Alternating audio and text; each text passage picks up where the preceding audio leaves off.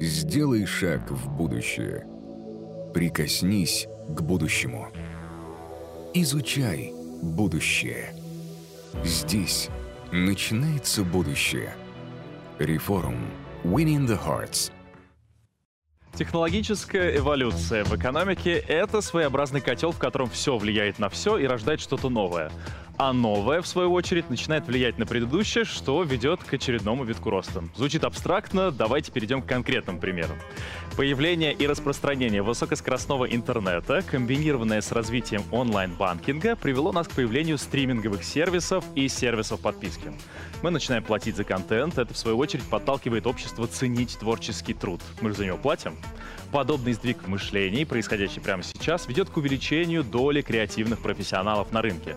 Они, в свою очередь, желают все большего технологического прорыва, потому что мыслят вне границ и первыми потребляют новшества будущего. Круг замыкается, и мы выходим на новый виток. Все это звучит красиво и элегантно со стороны, но есть предложение погрузиться на уровень практика, чтобы обсудить, как именно происходят те или иные процессы. Мы пригласили к диалогу Артема Агапова, руководителя проектов РБК Про. Все мы знаем про РБК, это один из крупнейших российских медиахолдингов. Так вот, Артем занимался там разработкой подписной модели и выстраивал эти процессы с нуля. Артем поделится с нами успешным опытом, опытом успешных кейсов. Мы поговорим о том, как аудитория потребляет контент, как формировать цену подписки и как ее обосновать потребителю, как внедрять этот формат в уже существующий бизнес и в чем удобство этой бизнес-модели. Артем, тема очень интересная, много можно обсудить. Хорошо, что у нас есть с вами время. Как ваши дела? Здравствуйте. Привет, Ярослав. Дела отлично. Рад с вами пообщаться. Взаимно, абсолютно взаимно. Но я буду бомбардировать вас вопросами, потому что у нас их много. Уважаемые зрители, я прошу вас, пожалуйста, отправляйте ваши вопросы в наш телеграм-канал. А, напомню, что нужно поставить хэштег UA для того, чтобы мы эти вопросы нашли и с помощью, а, с помощью а, поисковой системы телеграма и задали их а, Артему. Короче, поехали. Артем, самый главный вопрос – которые я хочу с вами обсудить до того, как мы поговорим про бизнес-модель, про деньги и про подписку. Интересно узнать, как меняется потребление контента. То есть э, сейчас э, э, поколения сменяются. Мы понимаем, что нам на смену, как бы это страшно не звучало, приходит поколение Z. Как-то они по-другому влияют, потребляют контент. Расскажите, пожалуйста, про особенности потребления контента. Ну, э, я бы начал с того, что мы много говорим про поколение Z и многие такие хайповые вещи, но на самом деле ключевая э, вещь в изменении э, потребления контента — это изменение в отношении к времени, которое касается всех нас. Ну, все ускоряется, мы все живем в более быстром ритме. Вот. И что касается контента, раньше вот, э, контента было мало, было меньше конкуренции за свободное время, у людей было много свободного времени. И поэтому э, люди относились к контенту примерно следующим образом. Был бы хороший контент, а время на него найдется. Я вот очень хорошо помню времена, э, когда вся страна садилась перед телевизоры и смотрела какой-то фильм или сериал, э, который идет там 40 минут в течение полутора часов, потому что было не жалко этого времени, где еще это было увидеть. Поэтому вот рекламные ролики, которые были внутри, все как бы оставались в поле зрения, люди платили э, своим временем за классный контент. Рекламная модель на этом, э, в этой ситуации расцветала. Вот. Сейчас оглянемся вокруг себя, ситуация э, изменилась. У нас очень много контента, стали очень гибкими методы его доставки, а у людей все меньше свободного времени. И поэтому из очевидного, конечно, значительно выросла конкуренция за читателя, а то, что не, не менее важно, чуть менее очевидно, это то, что э, даже за то, что им нужно, люди все меньше хотят платить своим временем. Вот. Как это отражается в медиа? Большую популярность э, приобретают короткие форматы, не длинные э, телепередачи, а короткий ролик на Ютубе, ТикТок вообще. Э, второе. В, люди выбирают между текстом и видео в зависимости от удобства. Что-то проще э, не читать, а посмотреть и, и, и понять на видео. Что-то наоборот смотреть очень долго, можно быстро э, считать какой-то короткий текст и во всем разобраться. Вот, и э, Следующее, э, касающееся медиа и бизнеса, мы же говорим про медиа и бизнес здесь, изменение, это то, что реклама становится слишком дорогой для всех. Э, пользователь не готов тратить на нее свое время, у медиа все меньше внимания, которое он может продавать, потому что все меньше внимания пользователя он э, может отнять в конкуренции. А рекламодателю все дороже обходится это реальное внимание. Вы это описываете вот двойная кризис такой э, наступающий. Есть ли у него выход? Раз мы его видим, э, видим ли мы выход из этой сложившейся ситуации? Выходов много, на самом деле. И э, главный выход, который, главная ситуация, которая сейчас меняется, это то, что это двойная конвертация. Сначала э, привлечь человека на, э, на какую-то тему медийную, а потом там э, продать ему рекламу. Она становится для всех несколько обременительной. И э, все пытаются найти более короткие пути, э, без посредников. Вот, поэтому появляется нативная реклама, поэтому появляется и э, начинает расти э, платная модель, модель подписки. Ну, собственно, то, чем занимаюсь я. Mm-hmm. А, кроме этого, да. Да, да, да. Я просто я соглашаюсь с вами. У нас беседа. Абсолютно, я понимаю, что да. мы с вами не в одной студии. Вот... Простите, я все-таки реагирую. Я живой. Штука в том, что вот я уже сказал, что время в основе всего, и э, сейчас важно не только хороший контент для человека, но и сэкономленное на его потреблении время. То есть это, когда я говорю про сэкономленное время, это не только э, отсутствие необходимости тратить его на рекламу, ну вот то, с чего я начал, а и э, важность того, что этот контент, который э, ты смотришь, э, э, он нужен именно тебе. То есть у тебя нет необходимости тратить время на поиск и на отбор. Вот. А это, собственно, как бы создает новые ценности в медиа. Ценности персонализации э, и ценность фильтрации и верификации качества контента. Собственно, Скажите... вот все эти вещи и лежат в основе платной подписки. А, подождите, подождите, мы про а? подписку очень много поговорим, но я хочу еще про контент с вами поговорить. Скажите, вот а, у вас же получается, ну, РБК Про это все-таки деловой ресурс, правильно? Это а, ориентир на бизнесменов, на людей, которые занимаются там своим делом, или на топовых, или руководителей, руководителей средней руки, в общем, тех людей, которые интересуются бизнесом. Это в целом такая, а, нельзя сказать, что супер увлекательная тема. Сейчас объясню, что я имею в виду. То есть ее невозможно там растиражировать, ее невозможно практически сделать хайповой. Как вы э, этот контент э, э, тизите, как вы э, создаете интерес? То есть какие-то есть особенности в построении, условно, рекламных кампаний или заголовков? Как вы э, увлекаете э, потребителя, чтобы он посмотрел и сказал, вот это интересно, я сейчас прям вот буду с удовольствием употреблять этот контент. В свое время, как вы говорите сейчас, вложу с удовольствием.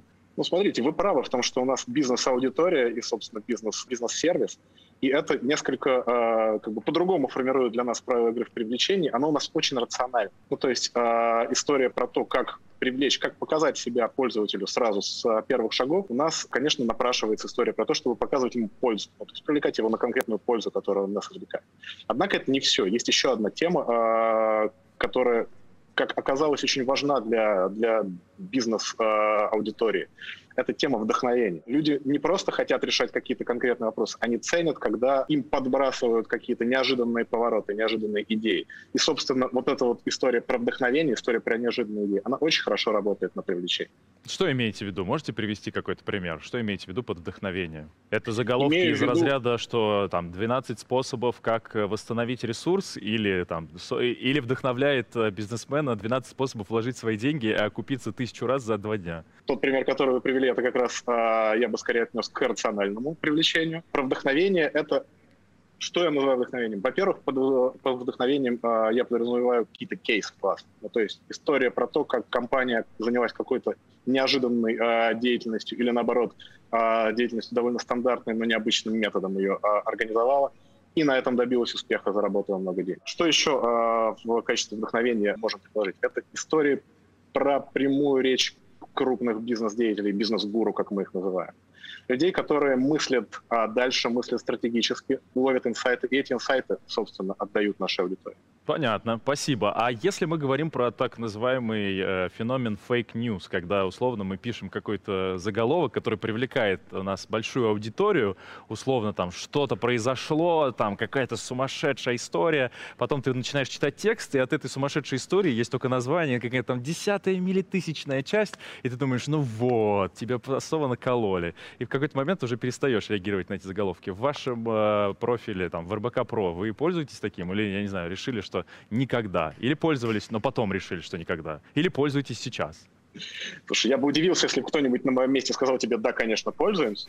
А, но, но в нашем случае просто мы не пользуемся, потому что для нас это не имеет никакой ценности. А, история про fake news а, именно с точки зрения привлечения пользователя, это даже не fake news, а скорее какая-то, ну, называется, желтизной в журналистике. Это история, когда тебе нужно привлечь читателя, чтобы он просто перешел к тебе на страницу. Эта история работает, когда ты продаешь рекламу на этой странице. Но мы не продаем рекламу. Наша модель подписная, и, собственно, то, чего мы стараемся сделать, то, на чем мы зарабатываем, это построение отношений с пользователем. И в, в этом случае, ну, то есть начинать отношения с обмана очень нерационально, поэтому мы даже не пробовали это делать. Супер, прекрасный подход. Ну, давай теперь про подписку, потому что это основная часть э, нашего диалога.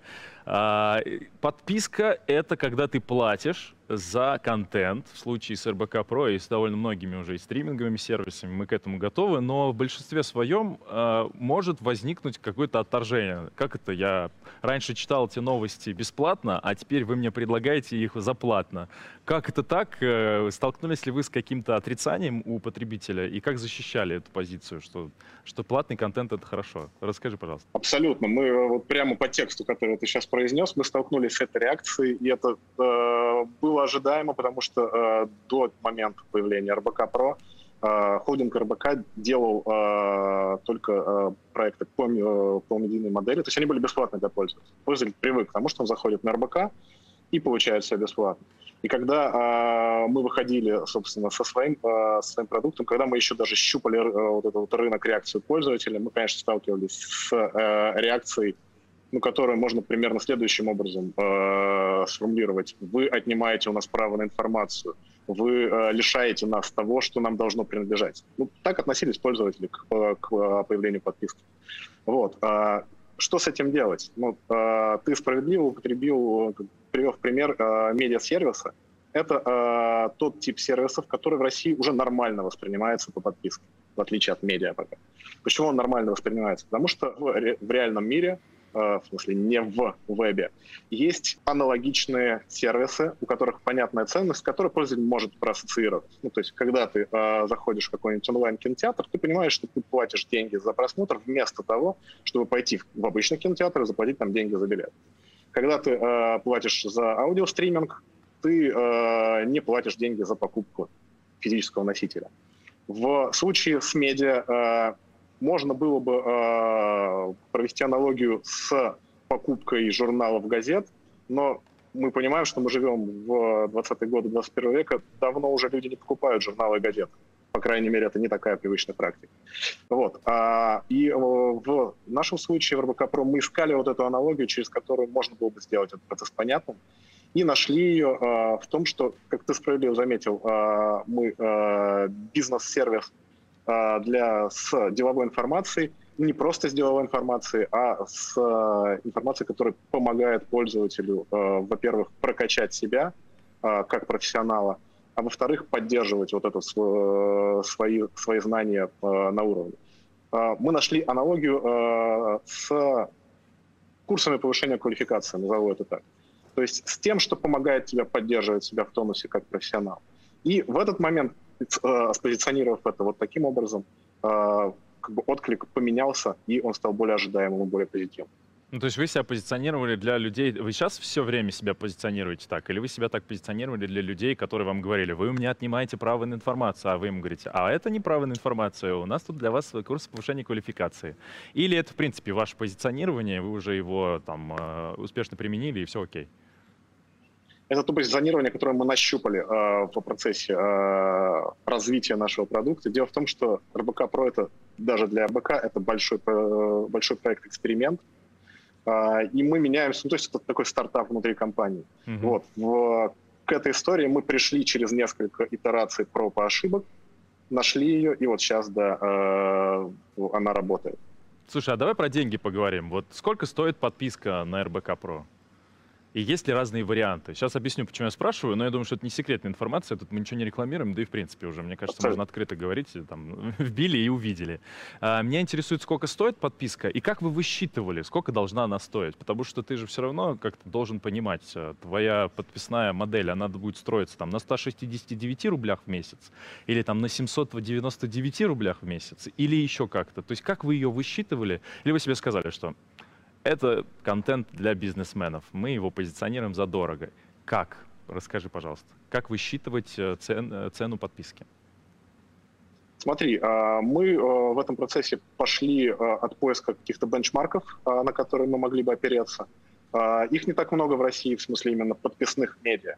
А, и, и, и на самом деле только, пожалуй, один, одно медиа можно назвать примерно похожим на нас. Это HBR. Привет, коллеги. Вот. Поэтому это была история, как бы, на которую мы посмотрели, нам нужно было какое-то подкрепление. Вот, подкрепление мы нашли как раз вот в сравнении себя с какими-то э, курсами, которые с образовательными э, штуками.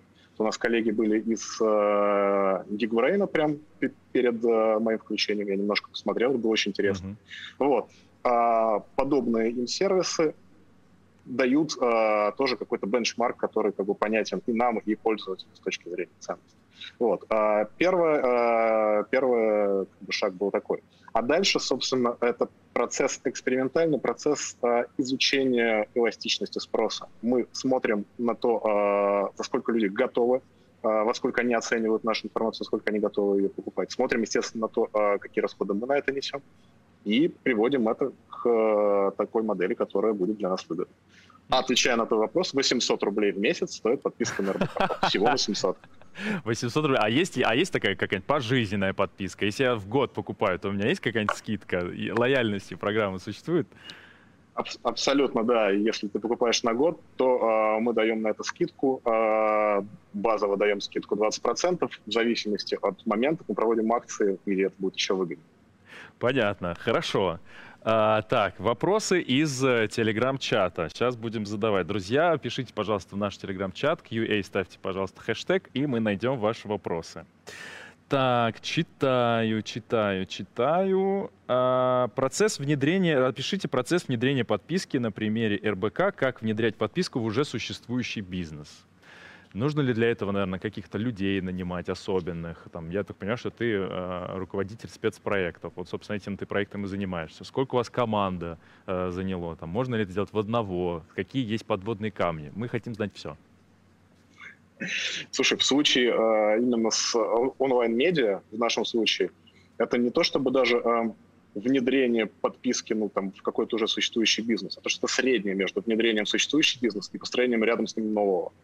Вот, потому что э, даже на примере нашем, на примере РБК, где есть сильная медиаэкспертиза, где уже сложившаяся инфраструктура, где классный бэк-офис, нам все равно э, пришлось для того, чтобы запустить проект PRO, очень сильно перестраивать бизнес-процесс. Точнее, выстраивать рядом с бизнес-процессами обычного медиа бизнес-процессы медиа подписного.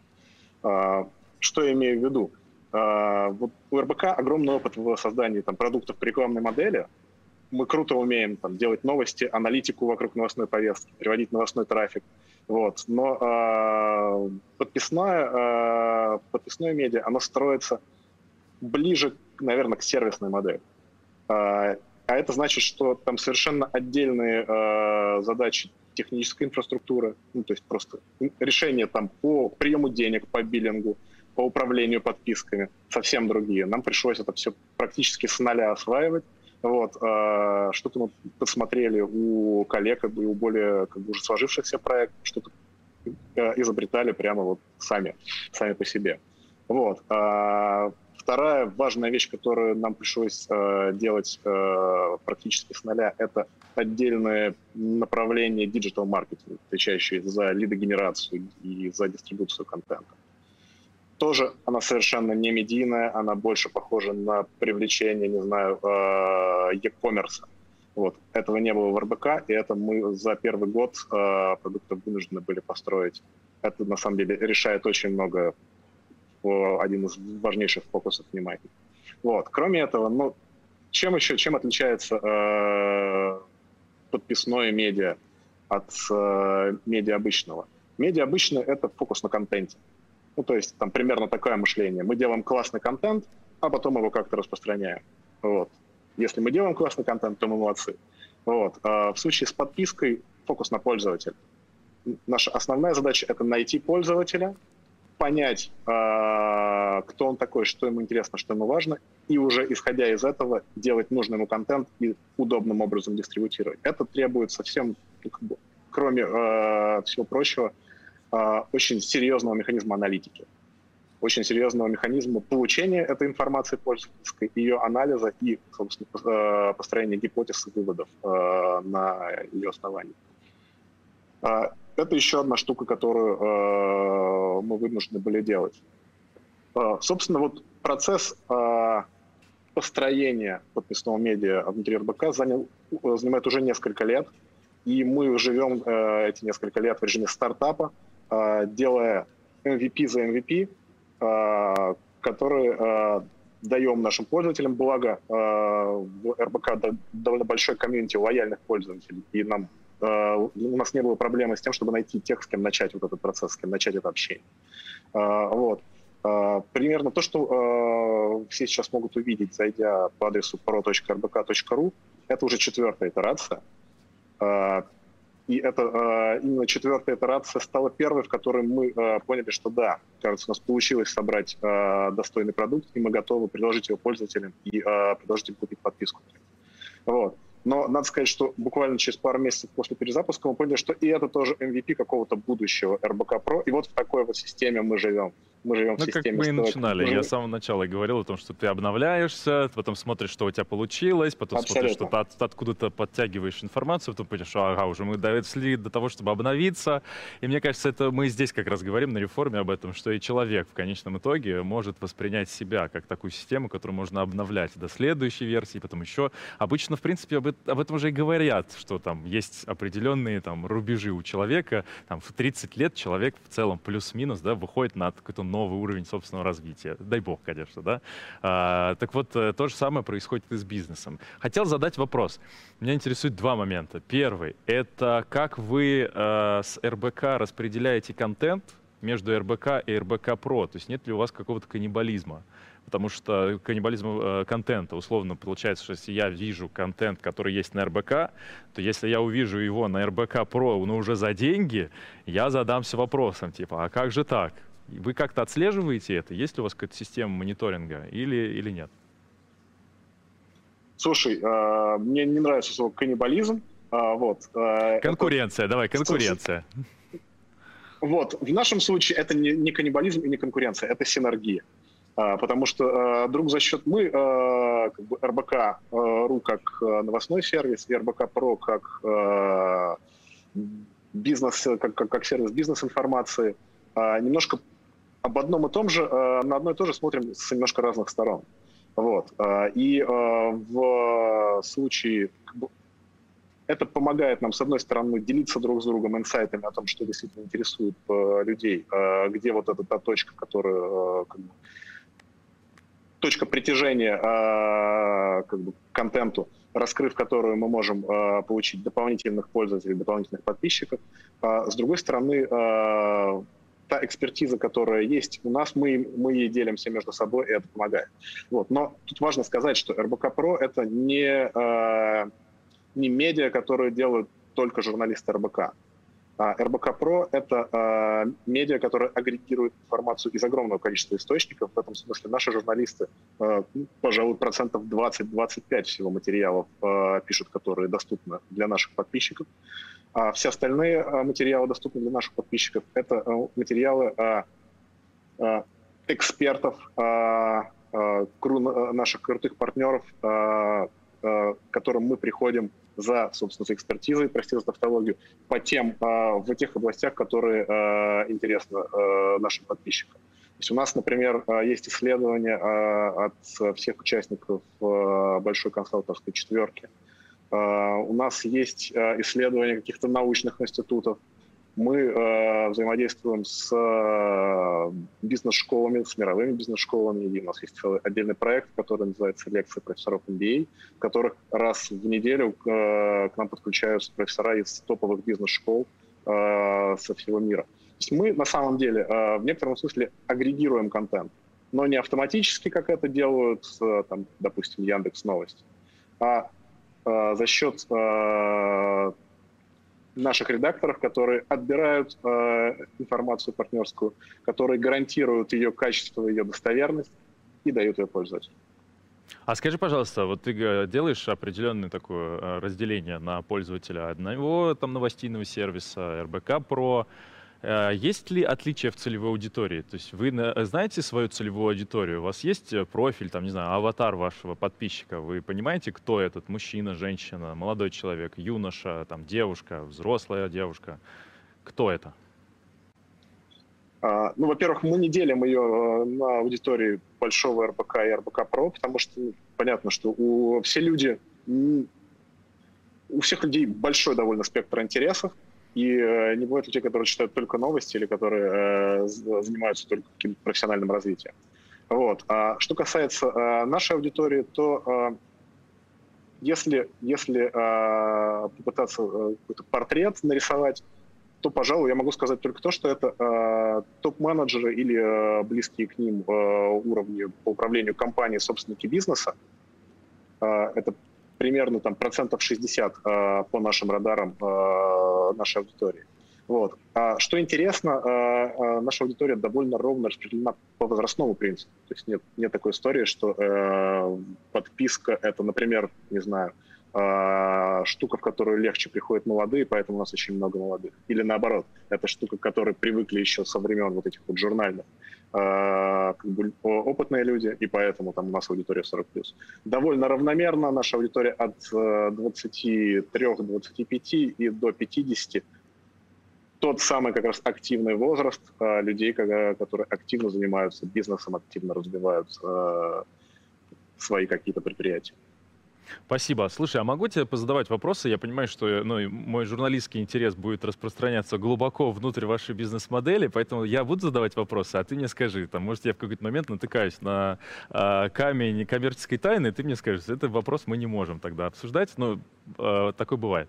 Мне просто интересно, знаете ли вы, в какой момент э, модель выходит на точку безубыточности? Вы для себя понимаете, там, вам нужно тысячу, миллион, десять миллионов подписчиков для того, чтобы понимать, что вся эта система окупается или, или вы это не рассчитывали пока? Смотри, а, эту точку можно а, найти, когда ты зафиксировал, собственно, когда, ты, когда твой проект окаменел. Вот момент, когда ты понимаешь, что вот а, ты сделал все, что ты хотел, очень легко найти точку безубыточности. В нашем случае не совсем так. Мы до сих пор, как я сказал, живем в режиме стартапа, мы хотим сделать больше. Поэтому у нас э, как вот эта вот, э, не знаю, подвешенная кость перед собакой э, в, этом беге, беге за тем, чтобы стать еще круче и, и стать еще больше, мы, э, с одной стороны, увеличиваем свою прибыль, с другой стороны, увеличиваем свои расходы на то, чтобы сделать еще более крутой продукт. Вот. Но э, с точки зрения безубыточности, в этом году мы планируем на нее выйти. Я уверен почти, что у нас это получится. А можно по секрету сказать, сколько у вас уже подписчиков, или это секретная информация? Нет, абсолютно не секретно. Если брать вот весь э, спектр наших подписчиков, а у нас есть корпоративные подписчики, есть физические лица, ну, собственно, э, обычные люди, которые на нас подписаны. Есть истории с какими-то совместными проектами, э, с другими медиа, бизнесами. Вот если взять всех людей, которые именно имеют подписку на нас, то это уже больше 50 тысяч. 50 тысяч. И вы, получается, в этом году, ну, я так понимаю, что где-то 50, 60, 80 тысяч человек, и это точка безубыточности для такого большого медиахолдинга. Не для медиахолдинга. Не, не для медиахолдинга, простите, для РБК Про, для подписной модели, простите. А, пока еще не дифференцировалось понятие, прости. Так, хорошо, есть еще у нас вопросы. А, вопросы от зрителя. Мы понимаем выгоду бизнес-модели подписка для бизнеса, а в чем выгода для потребителя? Можем мы ответить на этот вопрос? Да, конечно. Для потребителя, ну, пожалуй, первое, а, что сразу приходит на ум, это удобство потребления.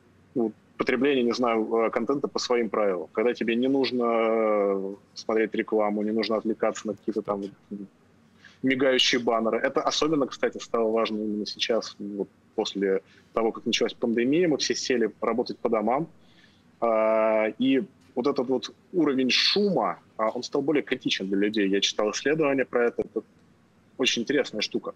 А, если до этого мы работали в офисах, в open space, мы привыкли к тому, что нас постоянно что-то отвлекает, то дома, наоборот, у нас появилось больше возможности сосредотачиваться, и когда что-то продолжает отвлекать, это сильнее вот как-то царапает. Вот, поэтому возможность э, получать то, что тебе нужно в удобной тебе форме, без каких-то дополнительных вот этих вот э, ненужных отвлекающих вещей, это круто. Вот. Что еще? Второе, э, мы с этого начинали – а, это история про фильтрацию контента. про персонализацию, с одной стороны. Не надо мне, не, не надо мне вот меня запихивать, не знаю, в Ленинскую библиотеку и выкладывать передо мной весь ее книжный фонд. Дайте мне те там 3, 4, 5 книжек, которые мне сейчас нужны, которые мне интересны. Абсолютно понятная выгода. И второе, конечно же, верификация этого контента. Когда речь идет о бизнес-информации, ну, то есть, понятно, это, конечно, не история, там, не знаю, какие-то вот эти вот политические фейки, но ты принимаешь решение, исходя из той информации, важные решения, дорогие решения, исходя из той информации, которая у тебя есть. Поэтому тебе очень важно быть уверенным в том, что эта информация достоверна. Понятно. Я Когда... еще чувствую... Э, ты продолжаешь, прости, прервал тебя? Нет, я хотел привести пример, но, пожалуй, давай поедем Нет, дальше. нет, давай, пример это хорошо, мы любим примеры. Ну, просто э, очень вот эта вот как бы понятная история э, о том, что всегда кто-то платит за информацию. В ситуации, когда э, за информацию э, ты не платишь, значит, за нее заплатили, не знаю, лоббисты, заплатили э, люди, которым это выгодно, вот, которые на тебе зарабатывают. Когда э, тебе нужна информация, в которой ты должен быть уверен, понятно, что она стоит денег, поэтому за нее проще заплатить. Ну, я тоже думаю как раз об этом, что кто платит, тот и заказывает музыку, и получается, что мы переходим как раз к потребителю контента, как к источнику нашего финансирования, и, соответственно, понимаем, на кого мы ориентируемся, что, собственно, зритель и является и платежеспособным э, э, рецепт, как это, рецептором э, нашего, нашей информации. Соответственно, мы на него и ориентируемся. Получается, такое уважение к потребителю возникает еще больше это не только уважение к потребителю, хотя оно, конечно, ну, я сказал, что э, история про подписку – это история про выстраивание отношений. Отношения без уважения, конечно, невозможно. Вот. А, но если немножко на бизнес повернуть, я хотел сказать, что это не только история про, о, направленная на потребителя. А, вот эти вот а, подписка а, и знакомство хорошее, вот эти вот взаимоотношения, завязывающиеся между э, нами и пользователем, это очень полезная для нас штука, потому что она делает гораздо более предсказуемой и подверженной планированию нашу собственную модель. Мы можем оптимизировать производство контента, зная, для кого мы его производим. Мы можем не производить лишнего. Мы можем, э, мы можем легче рассчитать, э, собственно, какую, э, как окупится э, тот, тот или иной контент, который мы производим. Это очень круто. Это помогает вот, прогнозировать отдачу и не делать лишнего. Слушай, а поделись внутри, вы э, алгоритмы используете для того, чтобы понять, что пользователю интересно, и предложить ему контент, который, как вы считаете, или там, согласно алгоритмам, э, вы считаете, что ему будет интересен этот контент? У вас внедрена такая система или нет? Мы работаем над этим, мы понимаем, что это абсолютный маст для того, чтобы э, развиваться дальше. Э, и э, сейчас, ну, опять же, положа руку на сердце, мы делаем первые шаги в этом направлении, но абсолютно точно это та дорога, по которой мы пойдем и которая приведет к тому, что сервис станет еще лучше. И, для, и с точки зрения как бы, бизнеса, а, и для пользователей. Ну там, видишь, еще один момент, который многие сейчас в соцсети обсуждают, это что алгоритмы радикализируют пользователя. Условно, если мне нравятся котики, и я везде там полайкал котиков, то мне алгоритмы будут предлагать дальше котиков, и больше никаких книг, условно, никаких прогулок я не увижу, у меня везде будут только коты, коты, коты, коты и коты. Вы думаете о том, как уравновесить это в будущем или нет? Слушай, тут э, мне кажется, что очень много зависит от того, э, на что ты настраиваешь эти алгоритмы под какую задачу ты, ты их затачиваешь. Если э, настраивать алгоритмы, исходя из задачи э, увеличения э, медиапотребления, а это, ну, собственно, то, э, на самом деле, та, та штука, которую большинство медиа решают. Сделать так, чтобы пользователь потреблял больше и больше, смотрел их котиков.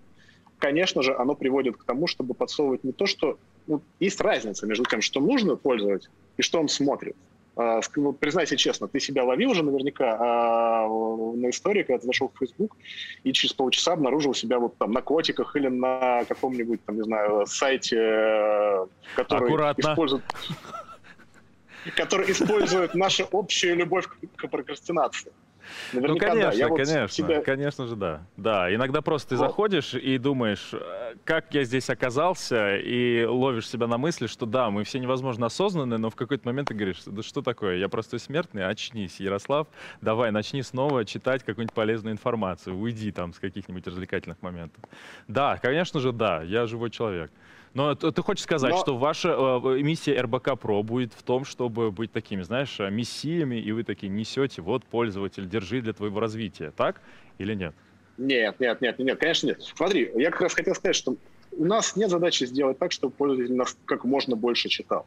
Наша mm. задача э, сделать, э, сделать так, чтобы пользователь получил то, что ему действительно нужно. Решил свою задачу, решил свою проблему. Э, и э, это разные вещи, это разные алгоритмы. Поэтому мы верим э, в то, что можно построить систему, которая не будет вот этим вот э, механизмом зла, который засасывает пользователя и тратит его время. Наоборот, мы будем помогать сэкономить время за счет того, что мы будем э, показывать именно то, что, как мы понимаем, нужно э, человеку сейчас, то, в чем он интересуется. Мы не мессии, мы, знаешь, такие маленькие помощники Санты. Мы просто подносим, приносим снаряды вот, э, для того, чтобы э, наши пользователи решали свои задачи. Класс. Слушай, ну звучит очень оптимистично. Мне нравится. Еще последний вопрос из чата. У нас заканчивается время. Вопрос к тебе. Какие подписки есть лично у вас? На кого вы подписаны? Сколько в месяц вы тратите на подписки? Ты, кстати, ведешь бюджет? Вот у тебя есть подписки? Ты такой, ага, у меня там 5000 рублей или там 169 рублей в месяц у тебя на подписки уходит. Нет, ты знаешь, не считаю, и э, просто в какой-то момент, э, как я думаю, что и многие, э, многие остальные, э, я перешел вот эту вот ситуацию, когда у меня было сопротивление внутреннее, за что я, за, за что я плачу деньги. И после этого я перестал даже считать, э, потому что э, как бы, каждая подписка — это экономия моего времени, и это комфорт. Вот. Э, если говорить про то, какие у меня есть подписки, да всевозможные. И все, что мы сейчас обсудили, и медиа, э, медиа-стриминги, аудио и э, онлайн-кинотеатры, и э, истории с, э, с медиа, именно медиа. В основном речь идет про западные, потому что ну, в России их пока э, этот сегмент еще не сильно развит. Собственно, я очень надеюсь, что наш опыт он поможет э, с тем, чтобы за нами пришли другие для того, чтобы эта история развивалась. Последний вот. вопрос. Как думаешь, э, как ты оцениваешь э, рост рынка подписки? Вот э, сколько мы можем... Вот я на самом деле в какой-то момент баловался, у меня были носки по подписке. Мне приезжали там раз в месяц там 10 новых пар. И я смотрел на это, в какой-то момент я просто забыл. Мне приходят они, я понимаю, что я еще там предыдущие не сносил, а мне уже новые приехали. Но они прикольные, но понятно, да, это такая история. Как ты думаешь, насколько еще э, может развиваться этот рынок в России, поскольку это развивающаяся история. Какой объем у рынка? Слушай, э, ну тут я бы разделил историю про подписку на носки э, вот, с, э, с тем, чем занимаемся мы, потому что это все-таки немножко разные вещи. Ну, ну понятно, понятно. Но я просто использую если... красивый пример. Э, понятно, что речь про медиа, про, про контент. Не, не спорю. С точки зрения медиа-контента, э, очевидно, что э, в России мы только вообще на первых ступенечках э, развития этого рынка. Поэтому я абсолютно не сомневаюсь, что будущее хорошее, будущее, как бы, все, все у рынка подписки в России впереди. Красиво. Слушай, ну на этом можно и закончить интервью. Спасибо тебе большое, Артем. Друзья, это был Артем Агапов, руководитель спецпроектов РБК ПРО. Сделай шаг в будущее. Прикоснись к будущему. Изучай будущее. Здесь начинается будущее. Реформ. Winning the Hearts –